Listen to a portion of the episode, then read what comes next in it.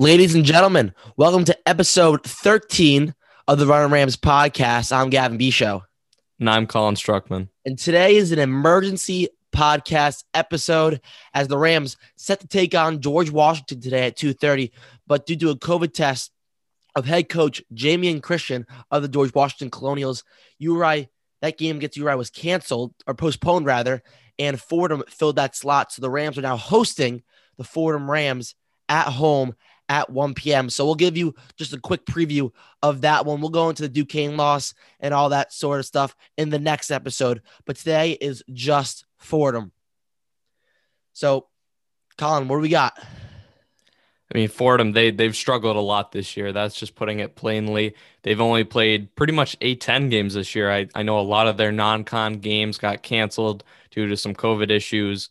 But I mean, this team, they somehow beat Dayton. I don't know how that happened. I think Dayton's one of the the better teams, although they they lost pretty bad to VCU yesterday. But I mean, Fordham, that was a big upset over Dayton, obviously one of the biggest we've seen in the conference. They've you know, besides that win against Dayton, they've pretty much gotten blown out in almost every other game besides that. Only a three point loss to Duquesne in there.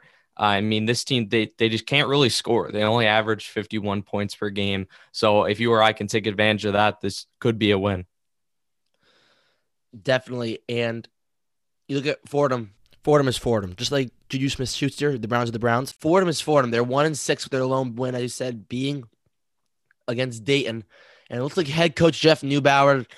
It looks like it's going to be the end of his tenure with the the Rams is new, uh, near rather. It's it's coming to a close. I believe he's just shown no results, no nothing. They gave him so many opportunities, and he has shown nothing. Fordham is just not a good team, except when it seems they play URI. Either that or URI just plays bad against Fordham, because in the last five games, Rhody is only two and three against Fordham and it always seems to be a low scoring slugfest. Fordham, led by 6'4 sophomore guard Chris Austin, he lead the team in scoring, averaging 12.1 points a game. But another big threat for Fordham is forward Joel Soriano. Not only is a 6'11 sophomore, average 10.6 points per game, but he also averages nine rebounds per game. Yeah, he can definitely be a scoring threat for this Fordham team obviously averaging, you know, 10.6 points per game. And he's such a factor on the glass. He averages nine rebounds per game. And another guy that I'm definitely going to have my eye on in this game is guard Josh Navarro. He only averages seven points per game, but he's coming off a big game against Davidson, one of the top teams in the conference this year, as he scored 14 points against the Wildcats. So, I mean, despite Fordham's incredibly slow start, obviously, I still feel like they're hungry for a win here. They're going to be very desperate. They're going to do whatever they can to beat URI in this game because they've had some success against them in recent years. They've lost four straight, and they I think they still have the the ability to give URI all they can handle. For sure, but I believe just like Fordham, though, I think URI is hungry for a win af- as well after a treacherous finish finish against the Duquesne Dukes last Wednesday.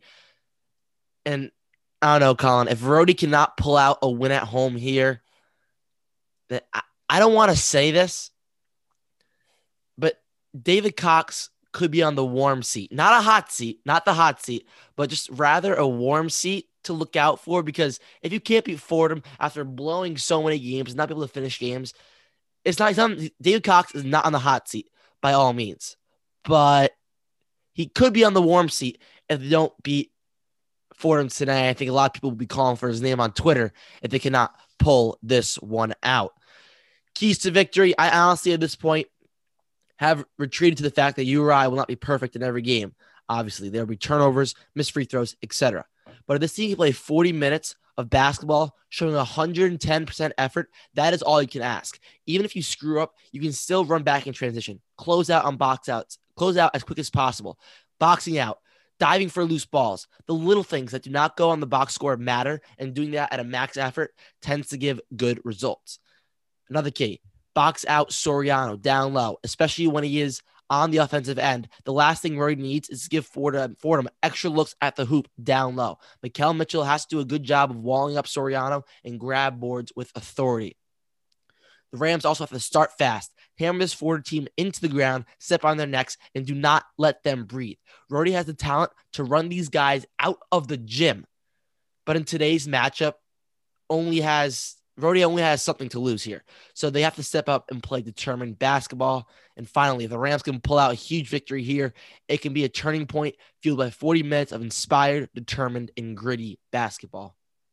I think those are definitely some great keys. I have a similar one with Soriano. I think you really have to make it difficult for him to get rebounds. You can't allow him to easily grab any boards. I mean, you're going to need that forward pl- platoon that URI has of Makhel Mitchell and Antwan Walker to really help contain him and not let him be an X factor in this game. And for URI, as you mentioned before, got to get off to a fast start. This is a problem that's really plagued them in a lot of their losses this year and has been one of the key reasons why they've been so inconsistent so far this season. Also for URI, they got to control the pace and the flow of the game. Sometimes they fall into the trap that other teams set and they're not playing their style of basketball, and that causes them to lose. And I think we saw that in the second half of that Duquesne game. So you can't fall into that trap. Got to stick to the game plan. URI, I think, can easily dominate if they can do this well, and they got to finish. I mean, you know, we're going to talk about it this week with the Duquesne game. URI did not finish whatsoever in that game. So if you blow a big lead in this game, you're certainly not going to finish like you did against Duquesne. I cannot see them like just doing that again. Like I, I cannot fathom them blowing a double digit lead in the second half against a crappy Fordham team. That just can't happen. And for URI, just play disciplined basketball that just make your free throws when you can, play without fouling, limit the turnovers. We know they're going to turn the ball over, but you can't turn it over more than 15 times because you're going to allow the other team to score so many points in transition. So try to get, you know, maybe 10, 11 turnovers. Obviously, you're not trying to get those turnovers, but try to limit it to that amount. And you should have a, a decent job of trying to win this game. And I mean, finally, URI just this is a must win game. Play like it. I don't think they played inspired in that second half against Duquesne. I don't think they hustled. I don't think they showed a lot of effort. David Cox said they deserved to lose. I agree with that. So you got to show heart in this game, even if you're playing Fordham, even if in, they're in the cellar of the A10, you still have to show effort. And I mean, this I think this should be a win, and I'd be happy even if they win this game by like five or six points. Even if they they have to claw for it and fight for it, if they do the little things right, like you said before, and like what I'm saying right here, I, I'd still be happy with that. I, I just I think you just got to get a win. You know, it, it might not be a double digit win, but if you can still win and it's not by a ton, but you do those things right that have plagued you so far, I think I'd be happy with that performance. Definitely, the little things matter and any momentum here would help. And it could be a turning point if they can get a good win here. We'll we'll have to see. But the first thing I thought of when URI's schedule was changed to playing Fordham was how what could go wrong? What could go wrong? Because it seemed as the Rams have not had their luck this year against a lot of teams, and now to play Fordham, what could possibly go wrong today? But I feel like if the Rams can do the little things and not turn the ball over as much and just play basketball with 100% effort, they can win this one and it could be a turning point. That's going to do it for our little emergency podcast today. All about Fordham, Fordham, and Fordham. As always, stay safe. Rhody, Rhody, Rhody.